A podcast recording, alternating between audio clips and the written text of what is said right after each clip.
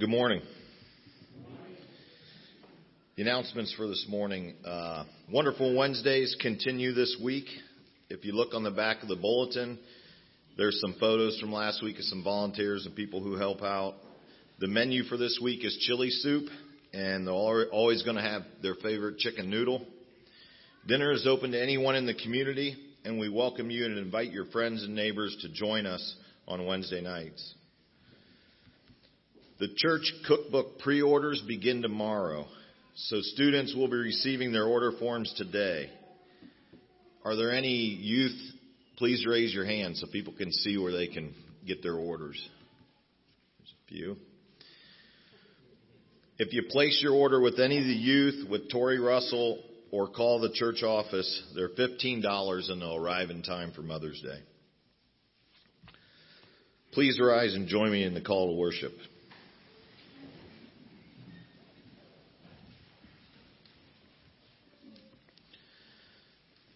The earth is the Lord's and all that is in it, the world and those who live in it. For he has founded on the seas and established it on rivers. Who shall ascend the hill of the Lord, and who shall stand in his holy place? Those who have clean hands and pure hearts, who do not lift up their souls to what is false, and do not swear deceitfully.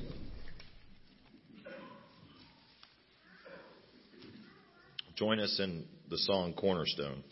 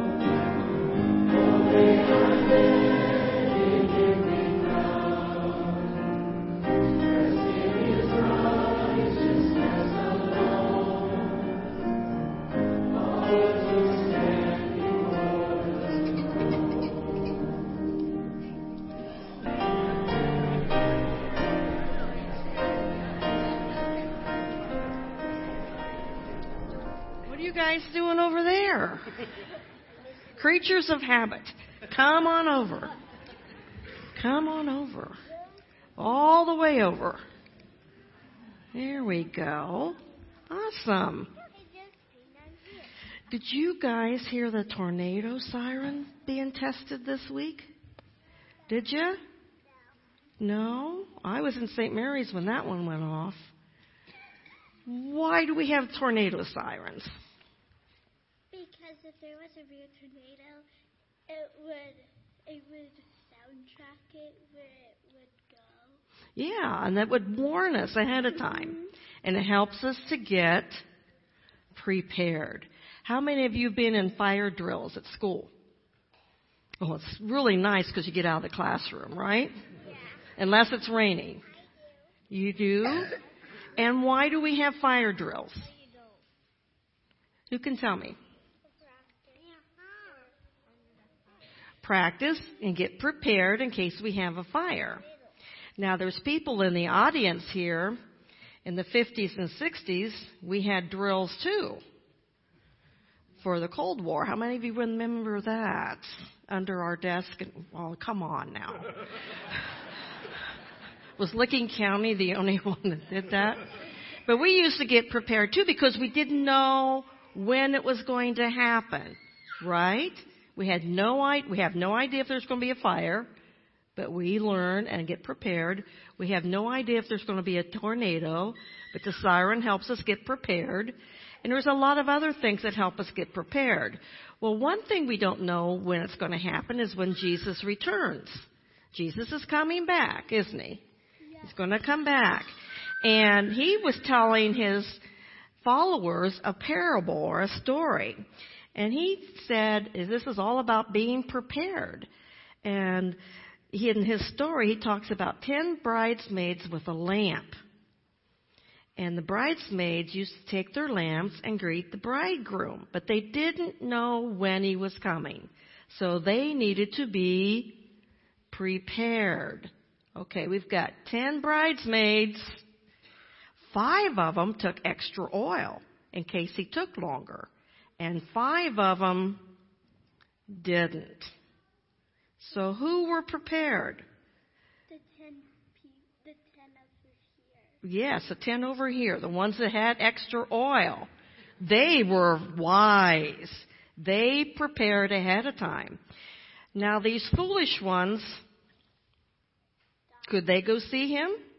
They couldn't see the bridegroom because they weren't ready and he didn't know who they were. And Jesus talks about him being the bridegroom and we being wise if we're prepared when Jesus comes back.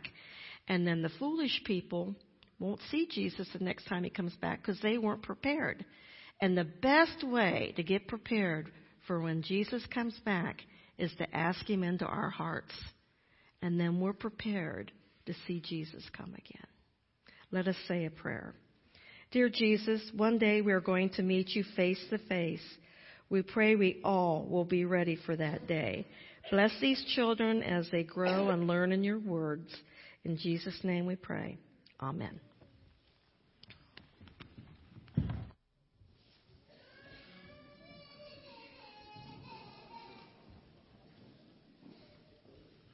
Lost in our service this week in Afghanistan, Sergeant First Class Robert R. Boniface, 34, from San Luis Obispo, California.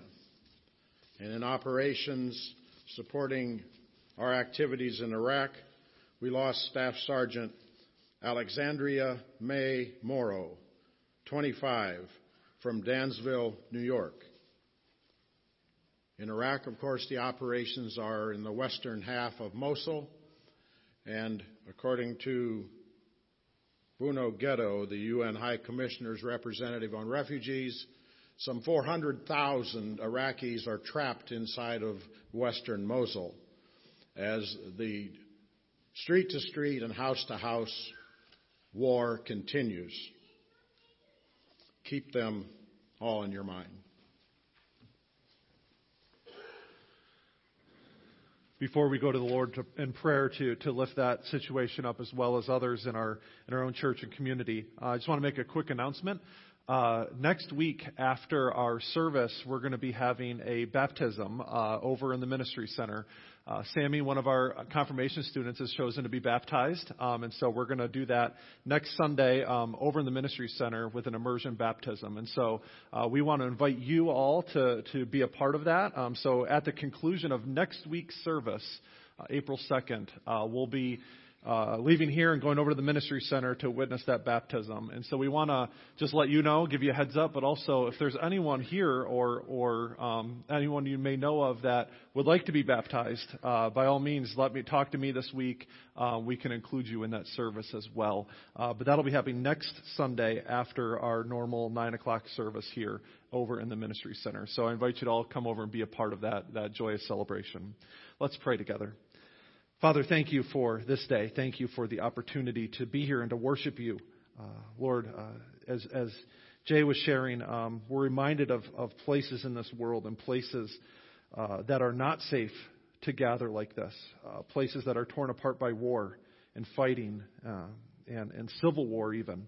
Uh, we pray that you would help us to keep those people in mind, those that not only are soldiers who are fighting this war, but also the many, many families who are being displaced, who are who are the the tragic victims of the fighting, Lord. Um, so I pray that you would uh, be with them, help them to to Lord find peace in the midst of this this very real battle, Lord.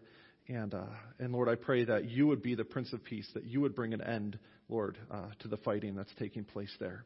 I do pray, Lord, also for uh, for those that are listed in our bulletin today, that you would uh, be with them, Lord, you know what, what the concerns are. You know exactly what it is they need. And so we pray that you would uh, be with them. Uh, Lord, fulfill that promise. Be faithful to your promise that you will never leave nor forsake your children, even in the midst of, of difficult times. And so we pray that your presence would be felt uh, among those people and that you would meet every one of their needs uh, through your loving care. We pray all these things in the name of Christ, who taught us to pray, saying, Our Father, who art in heaven, hallowed be thy name. Thy kingdom come, thy will be done, on earth as it is in heaven.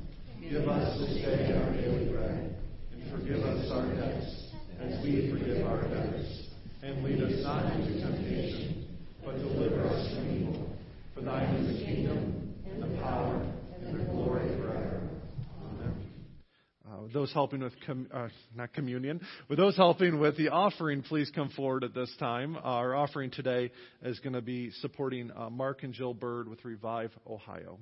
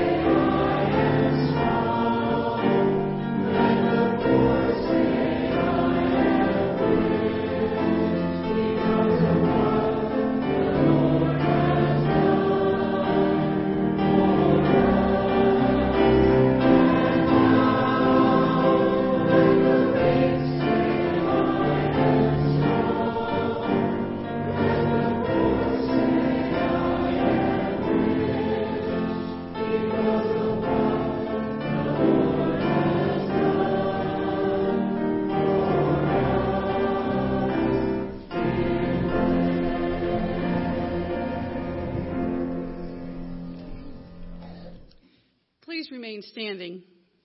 Our scripture this morning comes from the Gospel of Matthew, chapter 25, verses 1 through 13. At that time, the kingdom of heaven will be like ten virgins who took their lamps and went out to meet the bridegroom. Five of them were foolish, and five were wise. The foolish ones took their lamps, but did not take any oil with them. The wise ones, however, took oil in jars along with their lamps. The bridegroom was a long time in coming, and they all became drowsy and fell asleep.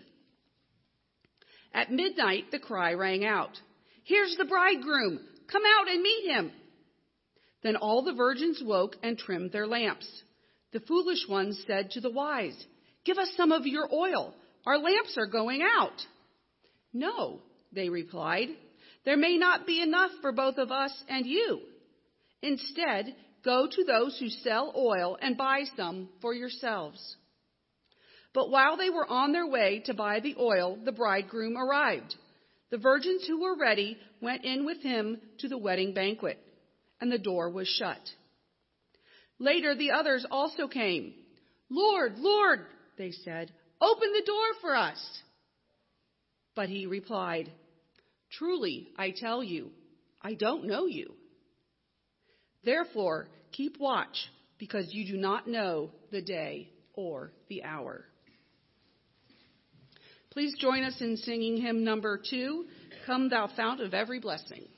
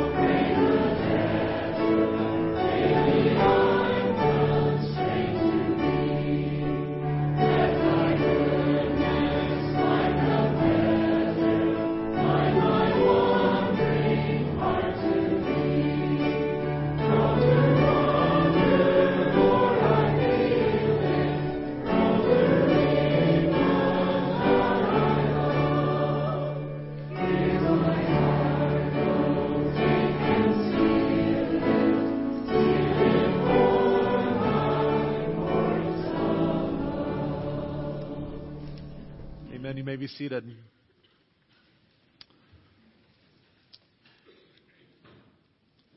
Let's pray together. Father, thank you for this day. Thank you that once again you've given me the opportunity to, to stand here and to share a message from you for this congregation and for those listening on the radio. I pray that you would uh, bless this time that we have together. Help our minds and hearts to be focused on you and not ourselves. And, and Lord, may you give me words to speak and open up all of our hearts and minds to what you have to say to us today. In Christ we pray. Amen. When I was growing up, I was uh, a member of the Boy Scouts, and if you're familiar with uh, the Boy Scouts and their motto, it's it's to be prepared, right? That's the the motto that that they teach all of us from from Cub Scouts all the way through Boy Scouts, and And my favorite thing about Boy Scouts, to be honest, was the camping trips. I loved going camping. Uh, we'd have weekend trips throughout the year, summer camps, and that was that was the highlight of it. And, and for a while there, that's what kind of kept me going. I liked going to the camping trips more so than the other aspects. But uh, but the camping was was such a fun time. I remember one trip in particular. It was a weekend trip. Um, and actually, I think it was it was like a February trip because I remember having to clear snow out to set up our tent. You know, grow up in Western New York. Uh, but I remember this trip was special because uh, we were put in charge each our, our tent mate and I, you know, we were put in charge of planning the meal for meals for our tent. Uh, they were teaching us on this trip to be prepared. Uh, and, and that included planning things out ahead of time. And, and I remember my, my tent mate, his name was Andy. He was a few years older than me, but good guy. We, we hung out a lot together, especially with, with uh, camping trips. And, and I really wanted Andy as my tent mate for this trip since we were planning the meals out because his dad owned a butcher shop.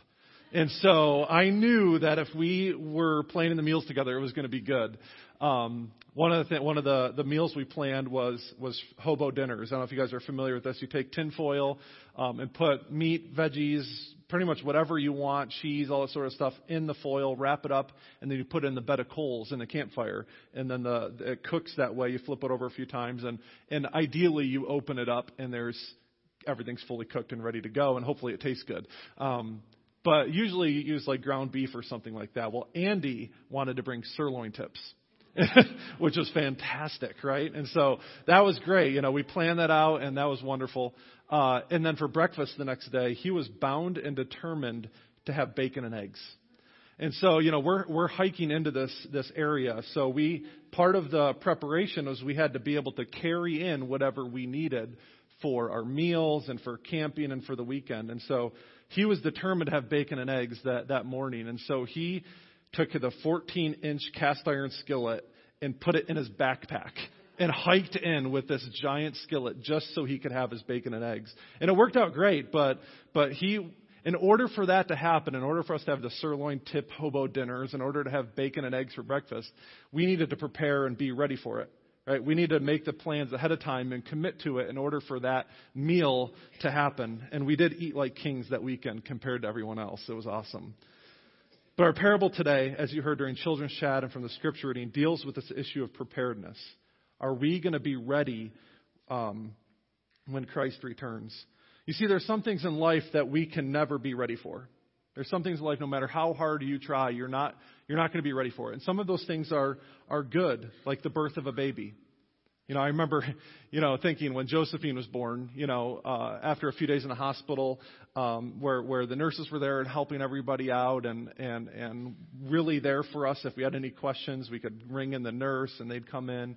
Um, when our time in the hospital was up, I just remember like standing outside the hospital doors with Josephine in the car seat, thinking like, they're letting us just take her home? Like, what is going on here? You know, like I never felt ready. Like you're never ready for that moment. No matter how many books you're reading, how hard you try, that moment when you're standing there holding your newborn baby and you're on your own, like there's, there's, you're never completely ready for that moment. Sometimes there's things in life that you're not ready for, um, and they're not good. The death of a loved one, you know, the, the loss of a job or, or a health scare. Those sorts of things, again, no matter how hard you try, you're never going to be completely ready for those things. They can floor you. Um, and so there's good things in life, there's bad things in life that you can never be completely ready for. But there is one thing, one very, very important thing that we can be ready for, that, that we can make sure that we are prepared for, and that is for when Christ does come back. Uh, the moment Christ returns to establish his kingdom. We may not know when or how it will happen. The Bible's pretty scarce on details like that, but we do know it will happen. That's a, that's a guarantee that we see in Scripture over and over again. We don't know when or how, but we do know it will happen. And so the question is when that day comes, will we be ready? Will you be ready for, for that moment when you're face to face with Christ? And so this parable we have before us deals with that very issue. Um, it describes this wedding scene, which, to be completely honest, from our modern perspective, to our modern ears, it may seem a little strange, right? What are these ten bridesmaids doing, waiting for the groom to show up? Like, what is what's really going on here? But um, as with some of these other parables that we've that we've looked at, um, we're we're we're 2,000 years removed from the social setting, right? And so for us, we don't do weddings like that, right? That's not how we normally do weddings. We don't have the groom show up in the middle of the night and, and the bridesmaids are on the lookout for him, right? That's a little strange to our ears. But for Jesus and his listeners, that would have been quite familiar. See, the wedding customs, the wedding celebration of those days, it was a big deal. Right? It was, it was not just a celebration for family and friends, but it, it often involved the whole town. And it was more than just a, an, a couple hours on a Saturday afternoon. It was, it was all day, sometimes lasting um, up to a week, these celebrations. And how it would normally take place is, is the, the wedding celebration would begin at the groom's house. The groom and his, his groomsmen or his friends, um, his family, uh, the party would start there. The celebration would start there. And, and as as they became ready, when the right time came, they would leave their house and they would almost form like this parade through the streets. Uh, as they were as they were going through the village, uh, they would pick up more and more people. Uh, friends, family would be waiting for them along the roadside. Uh, and, and as they came along, they would join the party. And the whole time, more and more people were, were joining in and joining in. And eventually, they'd make their way to the house of the bride and her family. Um, and often at times they take the longest trip through town to get the most people with them. And so, so sometimes it, it took them longer than they expected to arrive because more and more people joined. They would take a longer and longer route in order for more people to be involved in the celebration. But eventually they would arrive at the house of the bride. And at that point, uh, one of the responsibilities of the bridesmaids, uh, of the bride's friends and family, was to be on the lookout so that when the bride did finally come, or when the, excuse me, when the groom finally did come with his uh, with his wedding party, uh, they would see him coming and let the bride know that the groom has arrived.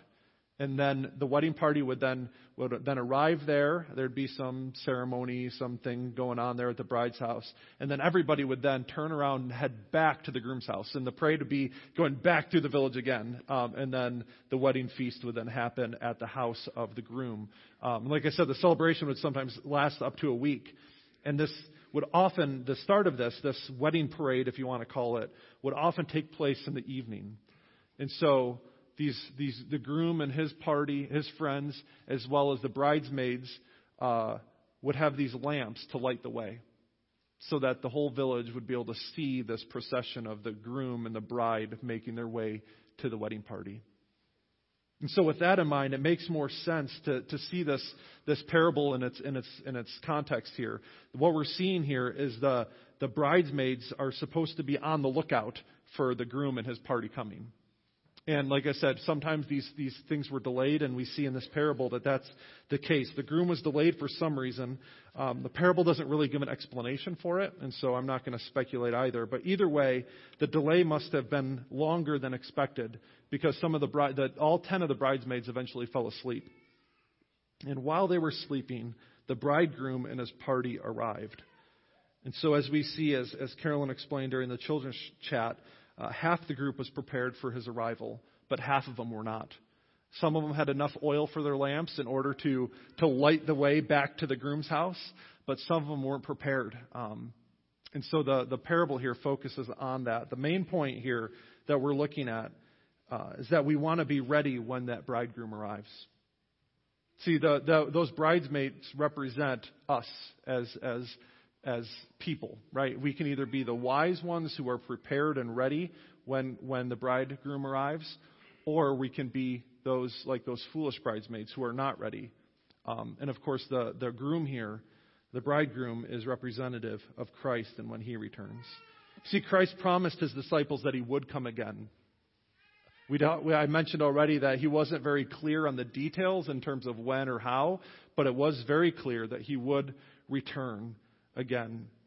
In fact, Jesus didn't even know when uh, when it was going to take place. He didn't know the date or the hour that he, he would return. That information was for the Father alone. We see that in Ma- excuse me, Mark chapter 13, verse 32. It says the Son of Man, even Jesus doesn't know when he what the date or the hour that the Father has set.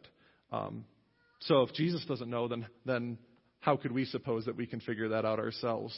But the important thing is to know that he will return. The bridegroom will come. And so, what are we going to be ready for when that takes place? See, so many people throughout Christian history have, have become so focused on those details that they've, they've tried to set timetables and guess when Jesus comes again. As recently as 2011, a man named Harold Camping convinced many people that Jesus was about to return. People quit their jobs, uh, they blew through their life savings, uh, and many of them you know, started traveling around the country preaching that Jesus was going to come back. I think it was like October 12th or something like that, 2011. Well, guess what? Didn't happen, right? Uh, and so, so some people can get so obsessed and so concerned about those details that they they miss out on what the real meaning here. It's not our responsibility to try to figure out those details. Uh, our responsibility is to be ready whenever that does take place. And in our situation, right, taking this parable and applying it to our own lives, we, we do realize that the bridegroom is delayed, right? It's been over 2,000 years since Jesus was born, since he, since he gave his life on the cross. And, and for, throughout Christian history, we've uh, seen that, that people believe that the return of Christ is imminent. Right? It's going to happen, but and each generation believes and, and has ideas, like I said before, where, where people try to speculate when and how it's going to happen. But the truth is, He will come again, and we may look at this and think that that man, 2,000 years is a long time to wait, isn't it? But we, what we can see in 2 Peter 3 9, that it's not, not that God forgot about us. He's not slow in keeping his promises, but he's, he's being patient. 2 Peter 3 9 says, The Lord is not slow in keeping his promise, as some understand slowness. Instead, he is patient with you, not wanting anyone to perish, but everyone to come to repentance. See, Jesus isn't late, he's patient. He didn't forget about us, he's coming. It's just a matter of when uh, He's giving us time to get ready. He's giving us time to prepare for His arrival. And when He does come, it will be sudden. Throughout the New Testament, in several places, it describes, uh, describes His second coming as like a thief coming in the middle of the night. And we see that as even in Matthew 24, the chapter immediately before this passage we have before us today. Um, when we talk about a thief, when we talk about Jesus coming like a thief, we're not talking about him, you know, sneaking in unnoticed. We're not talking about him doing something wrong, right? But but like a thief uh, in the night, uh, we may not know when at, or at what time Jesus will return, and so we need to be ready. You know, we lock our doors and we have security systems in our houses because we don't know when exactly a thief will strike. If we knew that information, we wouldn't have to worry about those things. But since we don't know, since we're not aware when a thief will come and try to try to steal our stuff, we need to make the, the necessary precautions to prevent that thing from happening. And so that's what that's the point of describing Jesus coming like a thief in the night. It's not it's not about um, about him sneaking in unnoticed. It's about the fact that we don't know when or, or how it will happen. And so we need to take the necessary precautions to make sure we're prepared when the time does come he may come at any time. And so will the question is, will we be ready when that time does come? And to be honest, right, many of us here today, maybe none of us here today, will be alive when that time comes. It could be another 2,000 years before Jesus makes his return. I don't know, and none of us can know that for certain. But I do know that uh, that we're not guaranteed tomorrow ourselves. Right? At some point, when our life here is over, we'll we'll be standing before Christ face to face. And we'll have to be ready for that moment as well. We're not guaranteed our next day or even our next breath. Jesus may not return in our lifetimes, but every one of us will have to have to be ready for that at some point. So even even if Jesus doesn't return today or tomorrow or, or in the next hundred years, who knows? We still need to be ready for the day when we will personally face Him, be with Him, and have to uh, give account for our lives. And so, how do we be ready? If, that, if that's the main point of this passage, if that's the goal of this parable, is to encourage us to be ready, what does that mean? How can we ensure that we are ready for when that time does come? And there's a few, there's several things that we can do. First, and most important, is we need to make sure that we are justified. We're made right before God. Last week we talked about the invitation to the great banquet, right? And, and we talked about the importance of receiving that invitation, accepting it for ourselves. And that's that first step is, is accepting the gracious invitation that, that Christ has given to each one of us. But what does that mean? What exactly does it mean to receive that invitation? Well, it means that we need to turn away from our sins and trust in Christ as our Savior and Lord. Throughout the book of Acts, as the disciples go out and, and begin preaching about Jesus and sharing the good news with, with people, and, and many, many people were saved, uh, they, they said over and over again, people like, um, like in Acts chapter 2, after Peter preached his first sermon, says people were cut to the heart and they asked, What must we do to be saved? And he says, turn, Repent, turn away from your sins, and trust in Lord Jesus Christ as your Savior. That's, that's what we need to do in order to be saved. That's how we accept that invitation uh, to his great banquet. You see, that's the central message of the gospel. Turn away from your sins and trust in Christ as your Savior and Lord.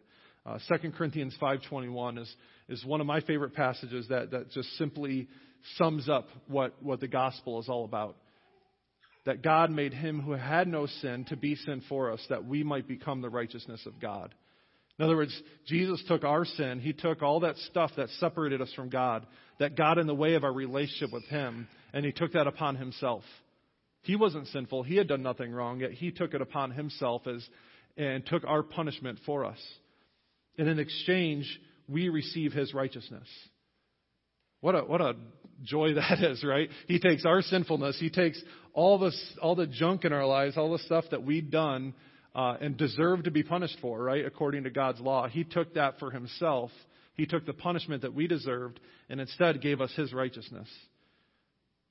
You know, it's that, it's that great exchange that takes place. That's the central message and central theme of the gospel.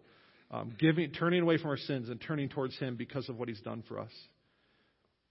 And I feel like as I've as I've been here at New Knoxville and, and had an opportunity to preach week in and week out, uh, which you know is still pretty fresh and new and exciting for me. I realize I've been talking about that idea a lot. That idea of of the, that central theme of the gospel about trying to about putting our trust in Christ. And some may think that you know, okay, let's let's move on to something more important or more advanced, right? But the reality is that that we can never outgrow the gospel. We can never outgrow that central message, that central theme um, of the central truth of Scripture that we are sinners in need of a Savior.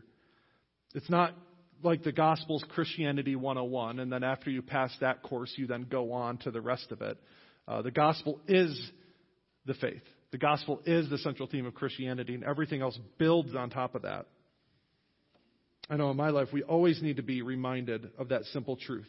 We're sinners in need of a Savior, and that one has already been provided for us through Jesus Christ the more we grow in our relationship with God, the more we see and understand our need for a Savior. It's not that we, we are, are justified and then all of a sudden we're sin free, right? We're not perfect at that from that point on. But as we grow in our relationship with God, as we get to know Him more and, and get to know ourselves better, we realize the depth and the, and the gravity of our sin, right? And we realize more and more our need for Him as we, as we grow in our relationship with Him. And so we never outgrow the gospel, but we always need to go back to that. And so we need to, in order to be ready, we need to be justified before God. We need to be made right um, and accept the accept that exchange that I talked about, where Jesus took our sin upon Himself and gave us His righteousness. Um, but being ready doesn't mean that every moment of every day we we we are, are we feel that in our heart. Sometimes we have days where we just don't feel it, don't, don't we? We have days where, where um, what we believe in our head doesn't always line up with our heart and our actions. Right? As I already said, none of us are perfect. Uh, we're going to make mistakes, and there's going to be days where we just don't feel it and we don't feel ready. But even when we feel like we, um, and we may even feel like we made a mess of things, but that's when we need to be reminded of the promises in God's Word.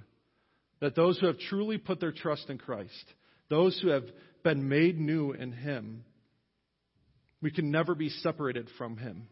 We can never be separated from the love of Christ. There is nothing in this world, even our sin, even our imperfections, even the things that we continue to mess up on, none of that can separate us from what Jesus has accomplished on the cross. None of that negates his death and resurrection.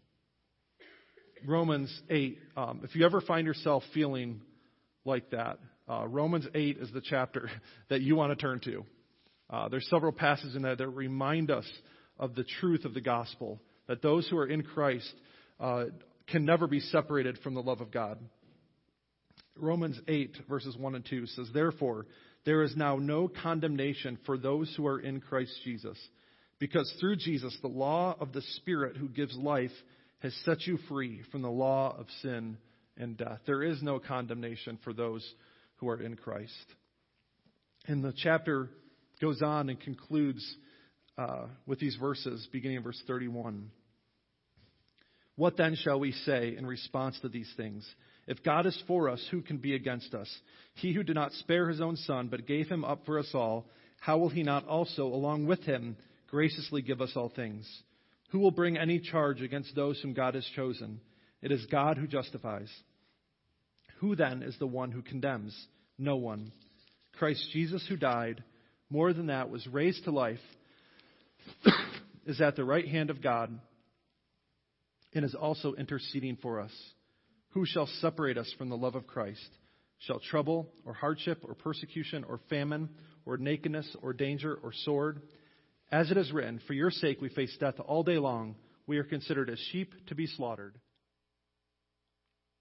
No, in all these things we are more than conquerors through him who loved us. For I am convinced that neither death nor life, neither angels nor demons, neither the present nor the future, nor any powers, neither height nor depth, nor anything else in all creation will be able to separate us from the love of God that is in Christ Jesus our Lord. He goes through quite a list there, doesn't he? Nothing in all of creation can separate us from the love of Christ. That's a wonderful thing because there's days we don't feel it. There's days we don't feel like we're ready. But in those moments, we need to remind ourselves of that truth. Uh, Dr. Wardle was one of my uh, seminary professors, and he described, uh, he gave this analogy to, to help us understand this. In 2 Corinthians 5, it says that, um, that we are made new. We are a new creation in Christ. The old is gone and the new has come. He said it's like a pig who's been transformed into an eagle. Right? Completely new, completely different transformation. Now that eagle is able to fly high in, in, in, in, a way that the pig never was, right? The eagle can explore and it's majestic and in its new creation it can live that out. And sometimes that eagle may revert to pig-like tendencies, right? The eagle may decide that it doesn't want to fly that day. It may decide even that it wants to wallow in the mud and roll around a little bit. But that doesn't keep it, that doesn't turn it back into a pig. That, that eagle is still an eagle. In the same way, if we're truly in Christ, if we've given our faith, if given our lives to Him and made that commitment to follow Him, we're going to have days where we end up rolling around in the mud, where we make mistakes, right? And we, we find ourselves acting pretty pig like. But in those days, we need to remind ourselves that's when the truth of God needs to, to, to make an impact in our hearts and our minds. That we are a new creation, that there is no more condemnation for those who are in Christ. We also see from this parable that we can't borrow our faith from someone else. The foolish bridesmaids tried to borrow some oil from the wise, but the wise wouldn't let them. Right? But when that day comes, right, we need to rely not on our, our parents' faith, not on our spouse's faith, not on our pastor's faith, but on our own faith. We need our own oil to be ready for that day. Excuse me. It should also, excuse me, it should also be said that um, putting our trust in Christ, the, the promise of the gospel is not just a get out of jail free card. For those of you who like to play Monopoly, right, that card is great. When you find yourself in jail, you can pull that out um, and play it, and you don't have to face the consequences or the penalties for being in jail for that time. And so some people think our faith is like that. It's a get out of jail free card that when that time comes, you can just pull the card out of your pocket and put it down and say, all right, I'm a member of the club. Right? I've got, I've got my insurance here. But the thing about that card is it doesn't impact the game at all unless you're in jail, unless that moment comes you need it. Otherwise, it's worthless. And some people view our faith in that way. We see it as eternal fire insurance or something like that, where, where it doesn't impact our lives here and now. It's only something that we need to rely on for the future. But the fact that we are in Christ, that we have put our trust in Him, does not, uh, excuse me, it does have implications in the present. It's not just a get out of jail free card we play later on in life, but it, but it impacts how we live now. Our readiness for when Christ returns has just as much to do with how we live our lives now as it does with what will happen at some future point. Whenever the Bible talks about eschatology, which is just a word uh, that means the study of, of last things, it is always intended to encourage holy and righteous living in the present.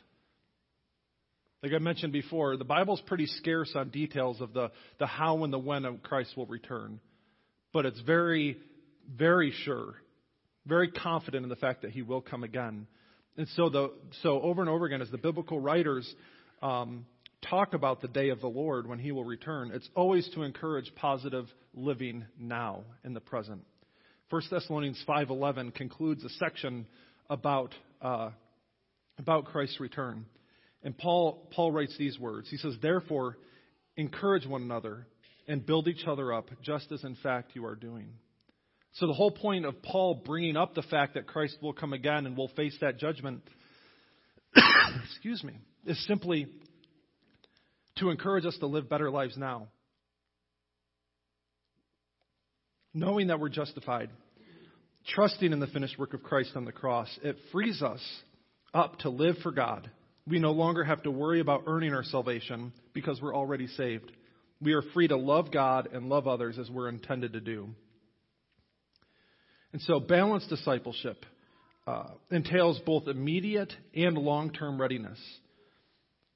One of the authors of the one of the commentaries that I was reading to prepare for today said we should live as though Jesus is coming back today and plan as though he's not coming back for another hundred years.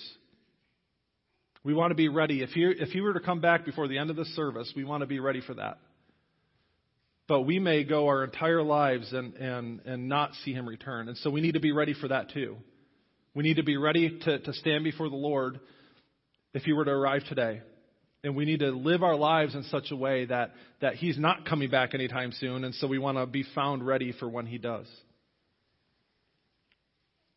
And we also see from this parable that the true test of, of whether we are going to be ready on that day is whether or not we know Christ. See, the issue is that the issue is relational. The bridegroom, when the, when the foolish bridesmaids finally did arrive at the wedding feast, the bridesmaid says, I don't know you. And that echoes many of the words that Jesus shared during other parables and other stories talking about the judgment. You see, we're not getting ready for a theology test. The test that we're getting ready for is whether or not we know Christ and He knows us. It's relational at its very core. The word to know indicates relationship, not just, not just a passing knowledge. It's about whether or not we know and have that relationship with Christ. And so, if that's what it means to be ready, if that's what it means to be prepared for when Christ comes again, what is that? How can we, what are things that we can do now to prepare for that? Titus 2, 11 through 14 says, For the grace of God has appeared that offers salvation to all people. It teaches us to say no to ungodliness and worldly passions and to live self controlled, upright, and godly lives in the present age while we wait for this blessed hope, the appearing of the glory of our great God and Savior Jesus Christ, who gave himself up, gave himself for us to redeem us from all wickedness and to purify purify for himself a people are, that are his very own, eager to do what is good. So, as we look forward to the day coming, we need to live lives that are um, self controlled, upright, and godly in the present age so that when he does come, it'll be ready. So, how do we do that? Well, we can do things like um, some of the spiritual disciplines that I've talked about over the, over the weeks. We, we can encourage Bible reading. See, reading the Bible teaches us how to be ready. 2 Timothy 3:16 through 17 says all scripture is God breathed and is useful for teaching, rebuking, correcting, and training in righteousness, so that the servant of God may be thoroughly equipped for every good every good work. When I played football, we always had a playbook, right? And each week some new plays were added, and, and in order to be prepared for the upcoming game, we needed to study the playbook. If we didn't study the playbook, if we didn't know what we were doing, we would never even see the field, much less do very well. And so it's so important for us to prepare for the game, we needed to read the playbook. In the same way, as we prepare for this life, as we prepare for whenever Christ does return, we need to be ready for it by studying His Word. It's how He chose to reveal Himself. And so memorizing scripture can be a great way to do that. It's planting God's word in our heart. Psalm 119:11 says, "I have hidden your word in my heart that I might not sin against you." Studying scripture, memorizing it is a great way to be prepared for when Christ comes. We also want to give ourselves to prayer. Prayer is a conversation with God. It's spending time with Him and communicating with Him in that way. And our scripture informs our prayer. That's why I think it's so important to be in the Word and then respond to it by praying to God. See, God initiated the conversation with us through His Word. And prayer is our response to Him by trusting in His promise, the promises we find in His Word, and asking for His will to be done. And preparing for His coming, um, another way to do that is by worshiping together, what we're doing here in this very moment. You see, we're not in this alone. We're, we, God has placed us here, has surrounded us with brothers and sisters in Christ to encourage us and build each other up. Sunday morning worship is not, excuse me, it is a time for us to connect with God and with others. It's a time for encouragement and refreshing so that we can live faithfully for the Lord the rest of the week. And so it's important as we as we gather that we prepare ourselves for worship, that we prepare ourselves to be encouraged and to be fed. Right? And and and and so as we start our services, it's good to, to be able to prepare our hearts in that way. Take time to pray and to focus on God and put aside other distractions. But it's also good to recognize that we're in this together and to find ways to encourage each other, encourage those around you um, by, by, by encouraging them with a few words or, or by a listening ear. You know, there's no one right way to prepare your hearts for worship. There's a lot of ways to do it. But it's important that we do prepare our hearts for worship. And so, so taking the time to, to settle yourselves, to, to, to greet those around you is a, is a good and positive thing. But it all should be done in the goal and the hopes of preparing yourself for worship on Sunday mornings. Because when we do that, our focus then is not on our distractions, but it's on the Lord. And we'll be able to grow and be encouraged by that. And so we need to be ready. We need to we need to trust in Christ as our Lord and Savior, but then we also need to lead a life that reflects that reality now. Imagine once again a wedding. It would be unthinkable that a bride would forget her wedding day. The groom's up here waiting with you know with me as the pastor or whatever. The guests are all here, and then when the time comes, the bride's nowhere to be found. How ridiculous would that seem, right? How unreal would that be? But yet, that's the image that Jesus has given us through this parable of what it means to be ready for his return. Are we going to be the bride that forgets her wedding day? Are we going to be the bride who's not ready when that special day comes? Or will we have prepared ourselves, prepared our hearts for that time? Will you be ready when he arrives? Let's pray. Father, thank you for this day. Thank you for your word. Um, and I pray that you would help us through your Spirit to be ready for that day. Soften our hearts, uh, make us right with you, Lord, and help us to lead lives that are honoring and pleasing to you. In Christ we pray. Amen. Let's stand in closing, sing number four How Great Thou Art.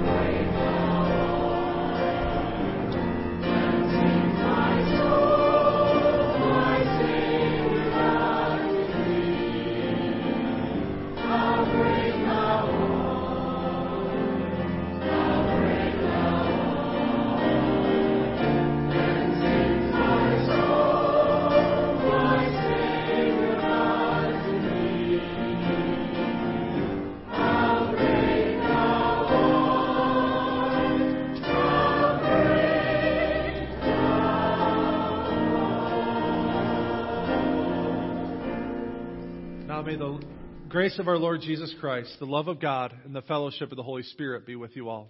Amen.